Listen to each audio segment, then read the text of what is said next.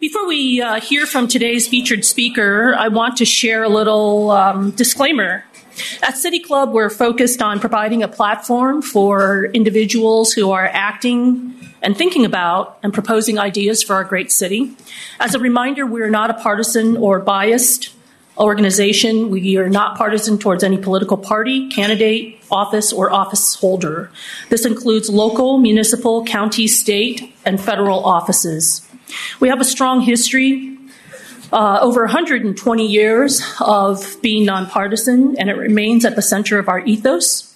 That said, it's no secret that there's an important election on the horizon. We ask Commissioner Johnson and others running for office to respect the institution and our guidelines by focusing on their primary goals, ideas, and solutions. Specifically, we won't allow the City Club platform to be used for attacks or insults by any candidate towards any other candidate. And the Commissioner, unsurprisingly, has kindly agreed to all, all of this. As you'll see on our website and emails, we'll be hosting other candidates over the next few weeks, including tomorrow, and we will share these same guidelines. Our featured speaker today, Brandon Johnson, began his career as a public school teacher, first at Jenner Academy in Cabrini Green, and then Westinghouse College Prep on the west side.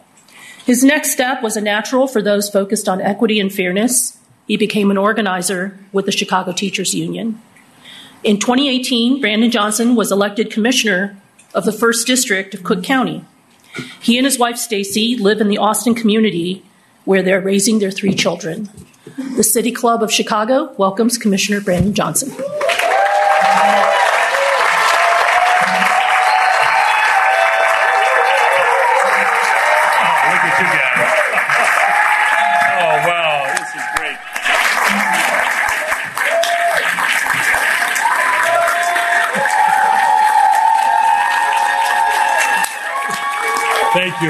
Thank you.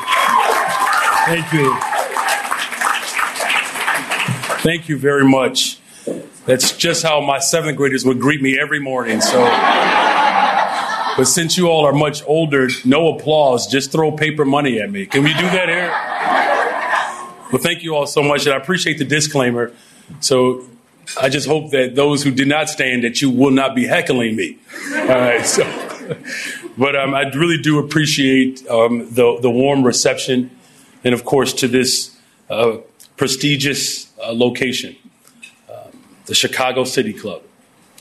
You know, but I wouldn't be standing here if it weren't for one of the greatest um, voices of all time. And we are still hearing her crescent, her crescent, her crescent, what am I trying to say? That's it. Thank you. And her vibrato all over the world. And that's Karen Lewis.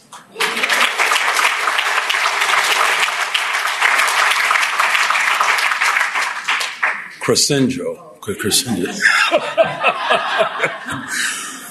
It really is a pleasure, though, to be here today. And I'm going to be honest with you, this is actually quite humbling for me to be in front of you all today. Um, because this is a fabulous institution.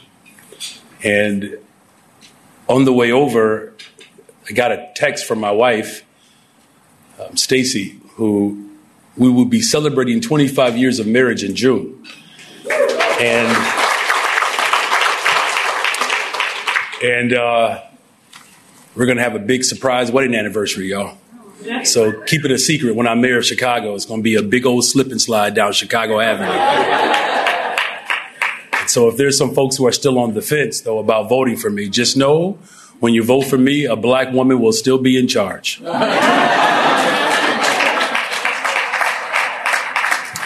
so of course, you know, there was a man named Harold Ickes um, who was a vocal advocate for civil rights. He was one of the chief architects and implementers of FDR's New Deal.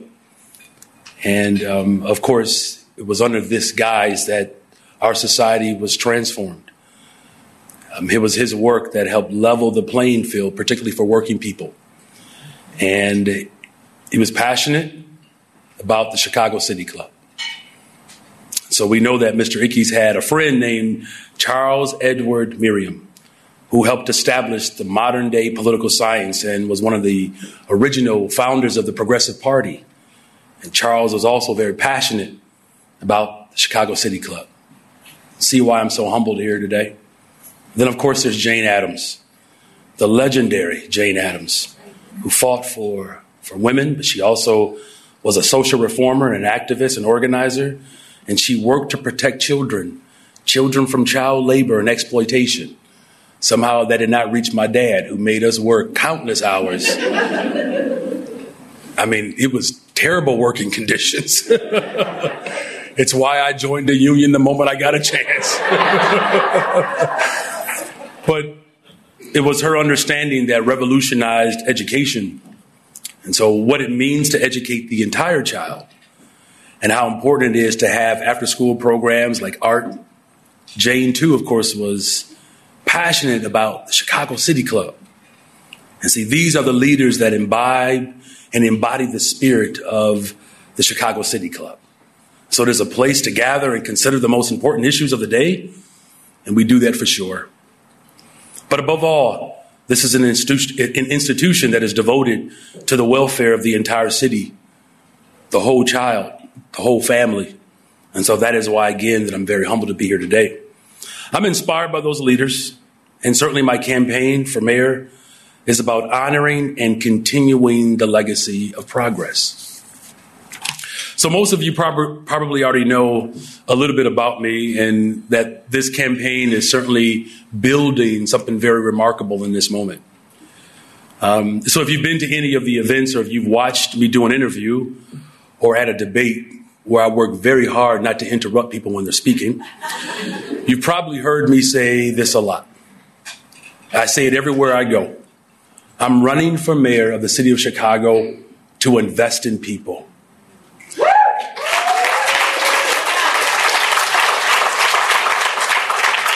But I want to talk a little bit about what I mean by that because it's not just a phrase you can just catch. You got to believe it. This is not something that you just get out of a poll. What it means to invest in people, it means to see the whole picture. It's investing in our public schools so that students and families don't have to apply for a free education. It's about investing in healthcare so that a W 2 is not the indicator of whether or not you'll have access to something that should be a human right. And, and that also includes mental health care. As many of us are suffering and struggling from trauma, that investing in mental health centers, it is a matter of life and death. It's also about, about making sure that we are intentional about making sure that our public transportation system is reliable. There are a lot of individuals that I won't speak ill of because of the disclaimer that have plans and have not presented one idea of how they're going to pay for it. If you love the city of Chicago, without saying that you love people enough to invest in them, I have to at least question your motive. I have to. Because there's not anything greater on the earth than someone's ability to demonstrate their love by actually investing in them. Right? Because where your heart is, watch yourself, saints. You see the amen corner about to get real excited in here. Willie Wilson ain't the only person running for mayor that's saved.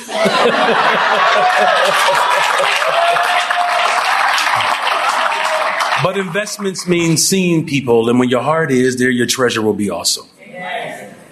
So, investing in people is the heart of my campaign because I've seen what disinvestment looks like. So, I was one of those kids in a working class family where our ends did not always meet. I know what it's like to come home and you turn on the water faucet and there's no water. I know what it's like to have an orange extension cord from our window to the neighbor's window just to make sure that the refrigerator stayed on. It can be debilitating. It can be embarrassing. Where you feel like you've done something wrong because of this wicked economy that forced my daddy to have a couple of jobs. You know, he was a pastor and a carpenter. I've said that multiple times. A lot of pressure when your dad is just like Jesus, right? you know, he turned as yeah, even even the Catholics got that one. They're like, oh. and so growing up in a home when it was it was ten of us with one bathroom, we learned to negotiate early in life in my home, especially when you have four sisters. You know the part that's most impressive about me when, when, about me, my wife is always impressed of how particular I am about the bathroom being clean. When you're in a house with 10 people, my parents were also foster parents, people leave stuff behind. It can be very traumatic for a 10 year old. I love you, mom. I know she's resting in peace. And that's why I only have on one girdle today. I don't know how well this speech is doing, and none of that is on here, by the way. but it's actually what provoked me to become a teacher because my father always taught us about we are only as strong as the person who is struggling the most. And so, though I've enjoyed being a Cook County commissioner, the best job that I've ever had is that of a public school teacher. And so I started teaching in Cabrini Green, USA students who could see the wealth of the world from their back windows while bulldozers stared them down, preparing to destroy their public housing. That type of tale of two cities, that type of wicked, stratified economy is what provoked me into this moment that we're in now. That we can retire the tale of two cities and usher in a better, stronger city where Chicago can finally have one story. And so, listen, it's not just about me, though, because so often when you have these debates and we think about these policies, we talk about them in abstract terms. There are students that I think about whenever I need to remind myself why I'm running and what this race is about, because there are hard days. I've had them. But the toughest day that I've ever had was um, one particular day. Um, the group that I had right after lunch. That's why I was a little bit worried about how you all would behave after y'all ate. So I could be easily triggered any moment because after lunch you could either fall asleep on Mr. Johnson or things can get real lit. I taught in Cabrini Green. it would get lit. but so there was a day where we were missing one another, and my students had a very um, arduous path to my classroom.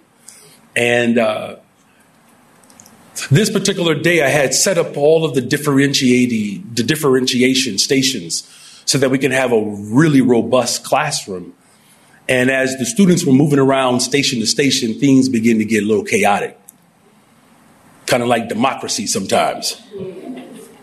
And uh, when you're teaching middle school students, you can't give 13, 14 year olds a timeout right? So the teacher has to take a timeout. So there was a section in the room where I would sit, and the students knew that if, if once Mr. Johnson sits in this seat, that he had had it up to here, so let's regroup and let's calm down. So I sat down, they did it, got quiet, and I'm giving them a lecture, right, like a good teacher would, and share like this inspirational speech that I did not write or prepare, but I wanted them to know how much I loved them, but how disappointed I was. And then the hand went in the air. Tajma Stevenson. Tajma. And the last thing you want when you're upset as a teacher is someone to raise their hand. Because you know what's coming. And so finally, I just acquiesced and I listened to her, and she said, Mr. Johnson, I want to tell you what the problem is. So the last thing you want is when you're upset, is for a child to raise their hand. The very last thing you want is a little black girl to tell you what she think the problem is. Only a few of y'all have raised black girls, apparently. and so I said, okay, Tajma, tell me what the problem is. And she said, Mr. Johnson, the problem is you shouldn't be teaching here. She said, you should be teaching at a good school. And that forever changed my life.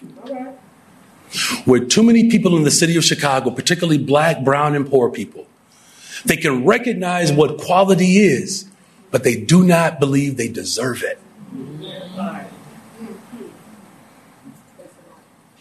She simply embraced the self fulfilling prophecy that the politics of old that have left families behind had constantly reminded her of. And so for me, this is about making sure that our city is seen. So I'm running for mayor of the city of Chicago today for the same reason I became an educator, because I know the meaning of education. Growing up, I saw the kids that got pushed out of, put, pushed out or written off. They were labeled as troublemakers, the unteachable. And even at an early age, I knew that was wrong. Those kids, for the most part, ended up, unfortunately, in prison or the ground, lost to us.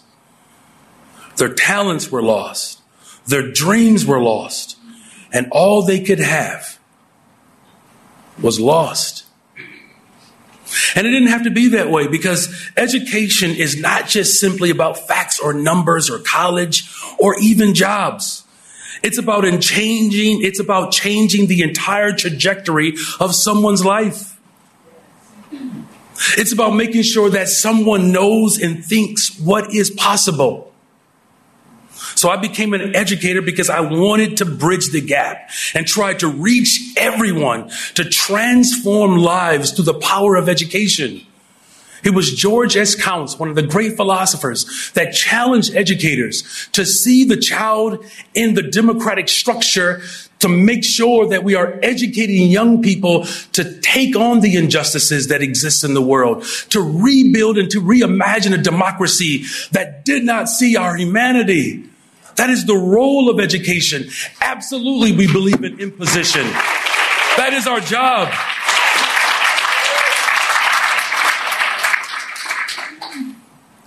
But you can imagine how distracting it is when bulldozers are staring at you. And then you got to come in Mr. Johnson's class and discuss the five causes of the American Revolution. Some of y'all just fell asleep when I just mentioned the five causes of the American Revolution. And then the smart people, I thought there were six of them. when you're hungry and tired and unhoused, and that's why our campaign is about seeing the whole child, the entire community that surrounds them. And so for me, that's why I'm happy to be supported by individuals who recognize the value of child care for all.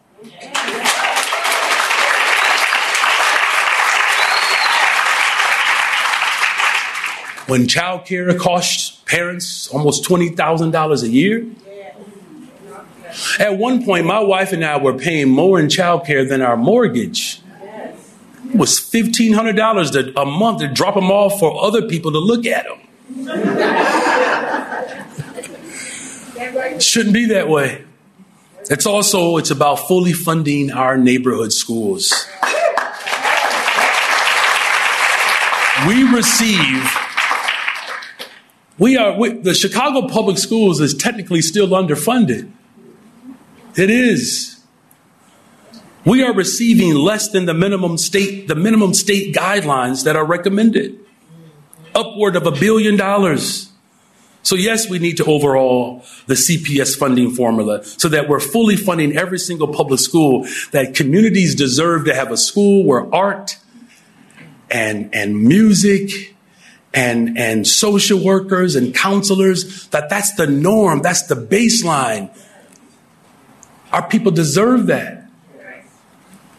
But it requires us to have political will. But here's what we also need. Why are we making children pay for a ride to get to a school that's not in their neighborhood? And so that's why my proposal is very simple. CTA should be free for every single child.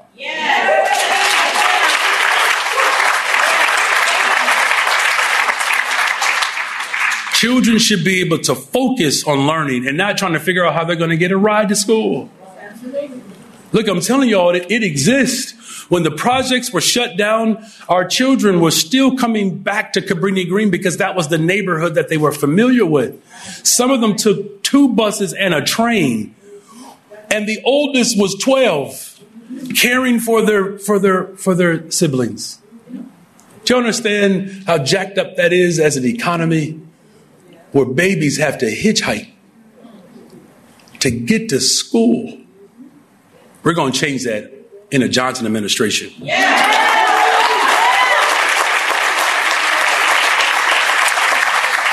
And that's why I'm also going to make sure that we are treating the trauma of students and their families. Violence, COVID, students are traumatized. It's difficult to learn. CPS only has 20% of the social workers recommended by the National Association of Social Workers. We need to invest in mental health and resources at every single school so that when trauma breaks out, there's a response to it. But here's the exciting thing. I'm going to run through a few more things and I'm almost done. That's, that's a clue for the saints. I get three closings. They know it's coming. Oh, oh, we're, we're, we're, going, we're going to make sure that every single denomination understands that with me as mayor, I'm going to be the first saved, sanctified, and filled with the. Okay, all right. Listen now, we're, we're, we're confusing people now. All right, all right. Saved and sanctified. What party is that? But, but the language that our children possess now, because we are spending more time helping them understand their triggers and their trauma. I'm in a conversation with my daughter, Braden. We call her Brady. And we're going back and forth. This was right towards the end of the pandemic when it was time for students to return back to school. And we're going back and forth. And in the, first of all, it's pretty jacked up that I'm going back and forth with a seven year old, right? right? I am doing a horrible job at raising my black children. my father would have never gone back and forth with me. But uh, she interrupted the conversation and she said, Dad, you're triggering me. I know, like even white people are like, well, hold on, little girl, that is just too far.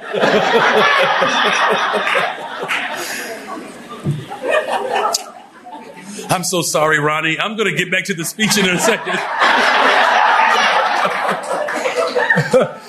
But, but, but she had the language, you all. She had the language. You know why that's important? because her uncle that she never met had untreated trauma, my brother, and he died addicted and unhoused. What if her uncle had that language 30 years ago? He would be here to see his grandchildren. And that's why we're going to pass treatment, not trauma, in the first 100 days of my administration.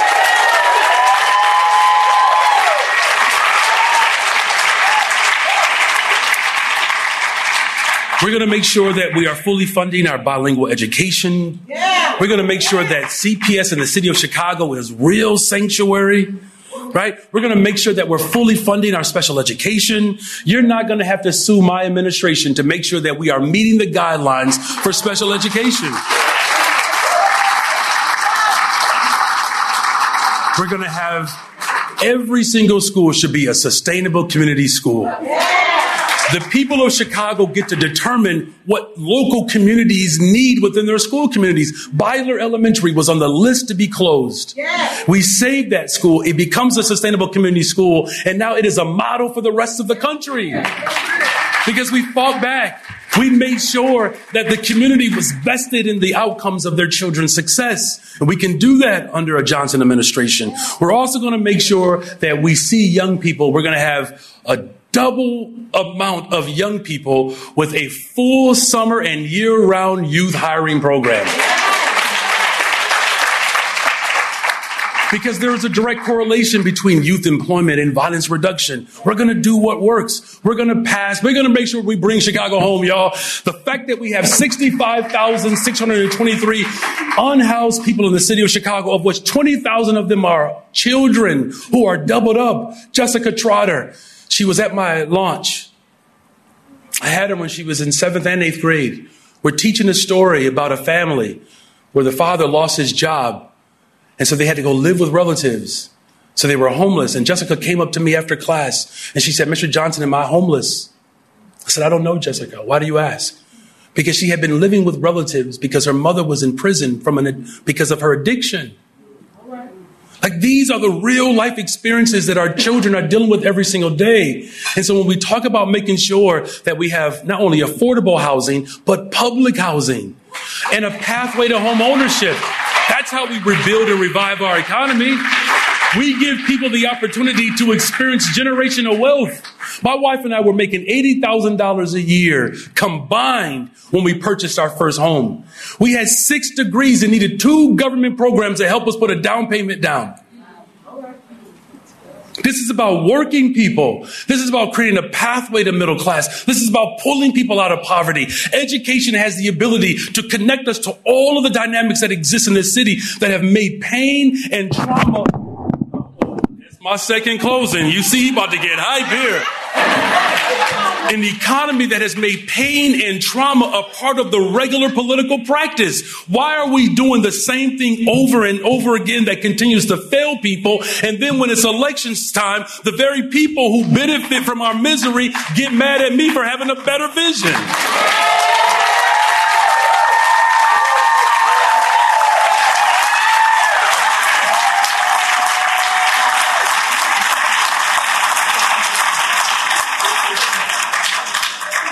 Education can't stop at graduation from high school. That's why we have to make sure that our city colleges are fully supported, that there's democracy within our city colleges. We close the gap between graduation and jobs. Our city colleges have to be public and free as well. So I'm running for mayor, you all, because I believe that the city of Chicago, the same way I believe in our students, because this is my home, y'all. This is our city. I'm running for mayor because I believe that quality can actually be delivered if you actually have the political will to do it. I believe that in all of my being.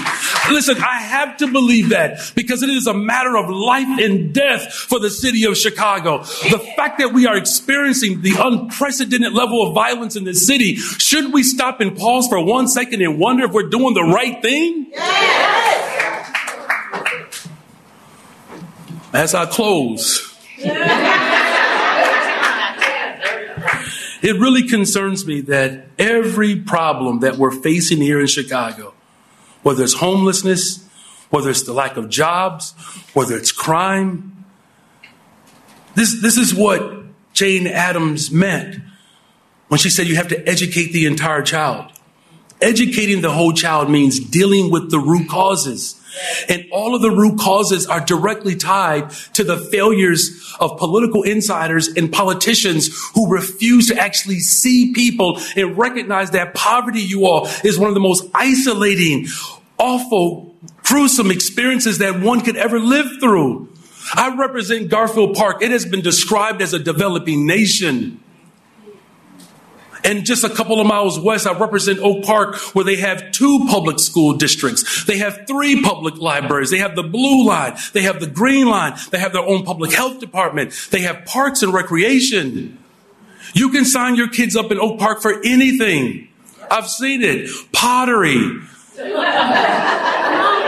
You can. You can take pottery classes. I'm not mad at them. Hula hoop classes. You know what I'm about to say? Them little white kids running around in circles for six weeks. And the parents there early for six weeks, hula hoop classes. As they should, because listen, when you love people, you invest in them in whatever they want to do, you make sure that you make that possible. We can have that in Chicago, you are. That is not a dream. That's a possibility, but we can get it done.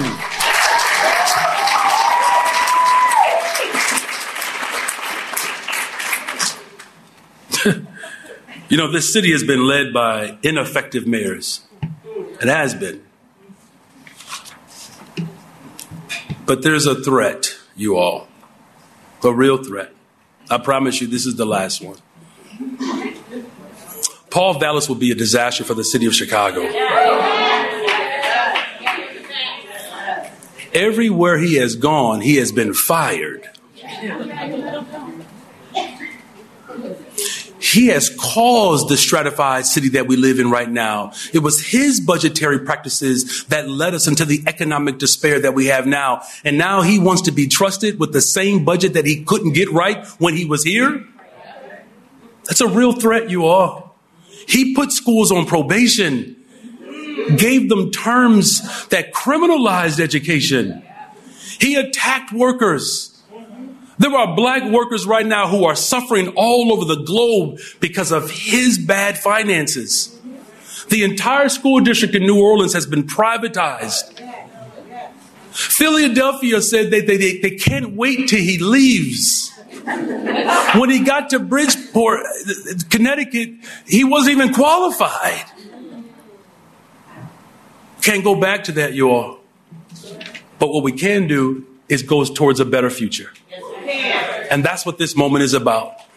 No matter where you are in this city, whether it's Ravenswood or Englewood, whether it's Jefferson Park or McKinley Park or Morgan Park, no matter where you are in this city, you deserve to have a mayor that loves people that we cannot leave it to chance that workers will be protected. We cannot leave it to chance that healthcare will be available. We cannot leave it to chance that the very idea of public education, which is a Negro idea, where we're forcing black children to apply for a school system that's free. We can't leave it to chance that our school district, that our parks, that our transportation, that our healthcare won't be a guarantee. I'm running for mayor of the city of Chicago to finally give the people of Chicago a guarantee guaranteed access to public health care, guaranteed access to reliable transportation, guaranteed access to a fully funded neighborhood school, guaranteed access to child care, guaranteed access to a safe city. A better Chicago is possible to y'all, and we can do it. We can do it together. Do not fall for the tricks of the old. That people say that we can't win. I'm here to tell you, we brought a school board. We bought civilian oversight over policing. We fought for the end privatization. And we're going to finally have a mayor that believes in public accommodations, that no matter where you are, the city of Chicago is going to be better, brighter, stronger, safer under a Johnson administration. There's going to be a big table, you all, for everybody. God bless you all.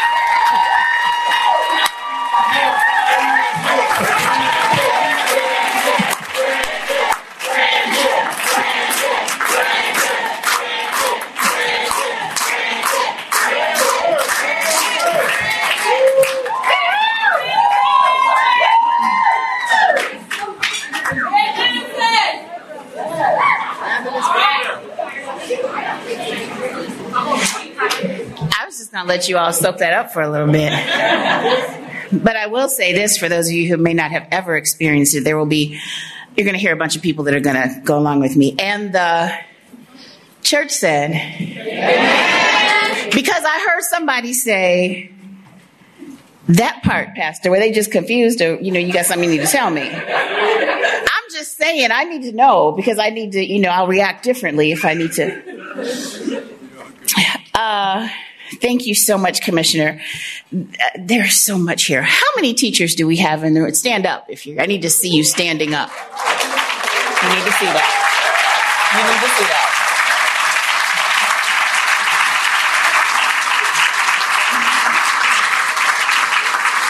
First, let me say thank you to teachers. I believe that you all are the most underappreciated and underpaid people in the face of the planet. And I know if you've ever met my child, I mean, he's great now, but so there's a line and it says, some of you all understand this. I, I wouldn't trade nothing for my journey. Well, I would trade fifth through 10th grade easily. Amanda's in the room. You know, don't you? I trade it in a heartbeat. I wouldn't, nope, yep, wouldn't want to do it over. Uh, the people at Oak Park District 97 would say, yep, you're right. So thank you, teachers. I don't know who Tajma is, but do we know where she is? Uh, Miss Stamps might know. Miss Stamps? I inboxed her as soon as you said her name. Tajma, I need to meet you. Um, and I hope that she's doing, and I have a feeling that she's already doing wonderful things. And should you end up on the fifth floor, the tenth floor, or wherever we are these days, I'm sure she'll be doing something in your office. Um, I have so many questions, and they're good ones. So we're just going to see what kind of lightning round we can do here. Um, investing in the whole student gave me chills Because when you think about it, if you get the kids right, my, my, my father in law, a Black Baptist minister, would say, if you can get the kids to read and write and do arithmetic, yes, he said arithmetic, they can do anything. And that's just the truth, right? You know, I just tell you what God loves. That's the truth. So, Alderman Jeanette, I'm sorry I didn't see you earlier. How are you?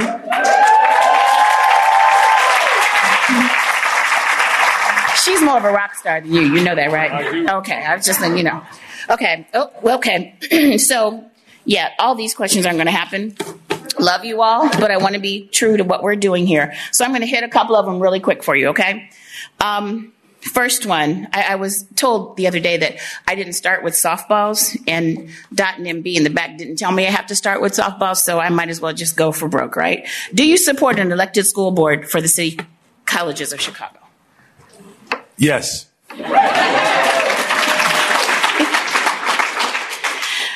Uh, you talked about this a little bit, but I want to hear you say, we, we want to hear you say.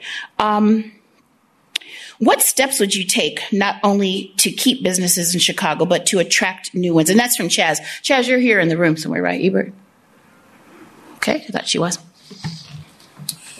Yeah, that's a big, that's a that's a good question. You know, so look, the reason why businesses are struggling to exist in the city of Chicago is because uh, the same reason why families are struggling struggling to live in the city of Chicago. It's we have to deal with real public safety, and if communities and families don't feel safe and secure, um, it becomes really impossible for investments to take place because one, you don't have um, customers, right? As more and more families, particularly black and brown families, are being pushed out of out of the city. Um, and so one of the things that we're going to do is making sure that, again, as I said before, that we close the gap between graduation and job opportunities. There are over 30,000 manufacturing jobs that are already available. And many of those manufacturers um, are looking to pass their business along. And so individuals in the city of Chicago not only have an opportunity to actually take up the jobs, but they can actually run those companies themselves. And so um, we're going to incentivize um, our young people and give them the training that they need early. Um, and we can start as early as sixth and seventh grade to get them on the pathway to be able to f- fulfill um, the economic opportunities that already exist. As we build for a safer, stronger city, that is going to make sure, that's going to ensure that corporations and businesses have a space where they don't have to worry about loss. And families that are experiencing violence in the city of Chicago should not have to worry about losing a child. Shouldn't businesses that want to grow in the city of Chicago shouldn't have to worry about losing a customer base. We can do it together. The business of Chicago is the education of Chicago. Hmm. Rochelle and John, um, I think he covered a bit of your question, so please bear with me that I'm not getting to your question. I'm not ignoring you. Lois Nelson, where are you? Lois is a stalwart in the city of Chicago. And if you know anything about Chicago teachers' pensions or anything like that, you know the name of Lois Nelson. Thank you for being here today, ma'am. Her question says, can you plan, can you describe your plans to support Chicago senior citizens? Yeah, thank you, Lois, for that question. Um, I wish you would have prepared me for it earlier, but that's okay, Lois. I love you. You know, just like a black woman, let me just see how good he really is. well, look, um, you know, during COVID, we saw like how disruptive our, our and fragile our um, infrastructure is. I think at one point in the state of Illinois, um, over half of the deaths, um, you could find them in 11 addresses. They were senior facilities, right? And so as Cook County Commissioner, I've built two affordable housing units for seniors, and we broke ground on a third one. As and, and here's the encouraging part about that: we collaborated to do that, and because of the jurisdictional boundaries within county government, I could only institute these opportunities in suburban Cook. I'm going to do that as mayor of the city of Chicago. We have to create more support, particularly housing for our seniors, but we also have to make sure that we have a reliable transportation system, grocery stores. Here's another thing though, before we even get too far off into grocery stores, because that could take some time, we actually need to invest with where the vacancy exists, or where we can actually have urban farms where individuals from the local community that are attached to where seniors um, seniors are, are living, that we are providing a full wraparound holistic approach to protecting those communities. And then, of course, finally, um, you don't have to worry about me paying into your pension. I mean, that's one of the ways in which we can secure the economic viability of local communities. We did an analysis of all of the zip codes in the city of Chicago and the type of revenue that comes from pensioners black and brown zip codes, if you were to remove pensioners and seniors from that zip code, that entire economy would collapse because our system is so um, jacked up right now, where we have more people who are receiving pensions than those who have W 2s.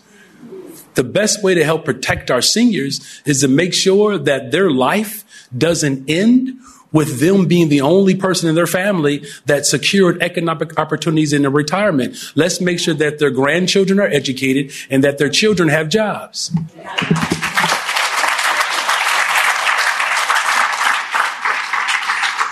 Well, we're over, but you know, you guys aren't going anywhere. It looks like you're not getting out. I don't see anybody grabbing coats and stuff. So, um, for Brady, for your wife, because that comment that he made about you know black woman not you know did you think I was going to let that pass? I mean, I just thought maybe he didn't know. I don't know. Maybe he thought I looked. I don't know. But did you really think I was going to let that pass? I was hoping, but between you and Lois, y'all making me real uncomfortable right now. so, real quick, favorite Chicago music artist, and what do you do to relax in 15 seconds? Right. Um, Okay, so here, there's the real politics here. Watch this. My favorite Chicago music artist is Reverend Sharp at Fellowship Baptist Church. and uh, uh, I like to um, ride my bike um, and eat pizza in my underwear. How about that?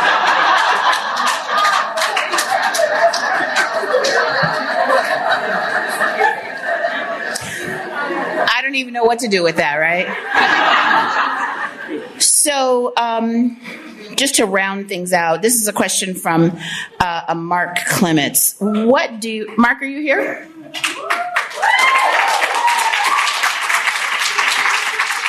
What do you plan to do to prevent issues like what John Burge did to residents in Chicago? Yeah, like if you don't know Mark's story, you, you should get to know it um, because these are the stories of of the people. Thank you. Oh, that's right, Mark. Um, these are the stories that that, that motivate uh, me uh, to not just run for office, but to organize around the city of Chicago to make sure that torture and trauma um, is not executed, um, particularly by the government, right? And so, you know, we should acknowledge the fact that you know, reparations are due to, to individuals who've been tortured by, by the state. And so I think one of the first things that we have to do is have to make sure that, you know, officers um, who subscribe to, you know, the deadly practices of white supremacy, um, they can't work for the city of Chicago. But I think finally, let's let's let's give you know, let's let's give our, our people real opportunity, y'all. You know, since this is the last question, right? I'll just say that, you know, this came up last night. You know, there are more black men incarcerated than were enslaved by the end of the by the end of slavery, by the, right around the Civil War. You know, the gang database, you know, most of them black men, West Siders. And when unemployment in this country for white men reached 30%, our country said that was dangerous and called it a national crisis. And white men received every single program that was available from this government, and no one called it entitlement. They didn't call it a safety net. They didn't call it a handout. They called it what? An investment. And so, Mark, I'm going to invest in the city of Chicago. I really am. And here's the final note. Because y'all heard Joe Biden last night. He obviously seen my budget plan. he said, We're going to invest in people, and the ultra rich, y'all got to pay y'all fair share. So in my neighborhood, we don't hold up a glass for Karen Lewis. We pour a little something, something out. God bless you all.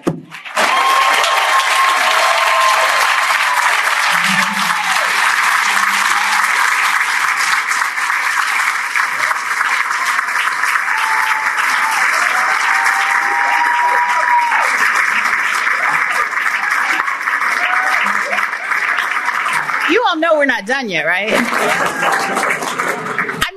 I mean, you know, three standing ovations. I, I've never seen such at the City Club of Chicago. Um, it is my job now to um, pull from, to ask you, uh, Claude? Clark? Is it Claude? Okay. I was going to ask you, but your last name is Robinson, and man, you know, we could be cousins. I don't know. Okay. So could you close your eyes? Close them. Uh, since I know this room is full of those uber rich people because there's a bunch of teachers in here, you know. So today's uh, gift certificate is a $200 gift certificate to Alpana Singh's restaurant. I know, right? So who wouldn't want to go sit at the feet of a sommelier and have some real good wine, right? Um, this person is Nieves Bolanos.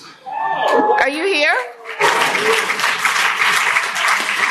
So Nieves is at Fish Potter Bolanos PC. Please see Amanda. Oh, she's on her way over there right now. Um, I don't. She's excited, isn't she?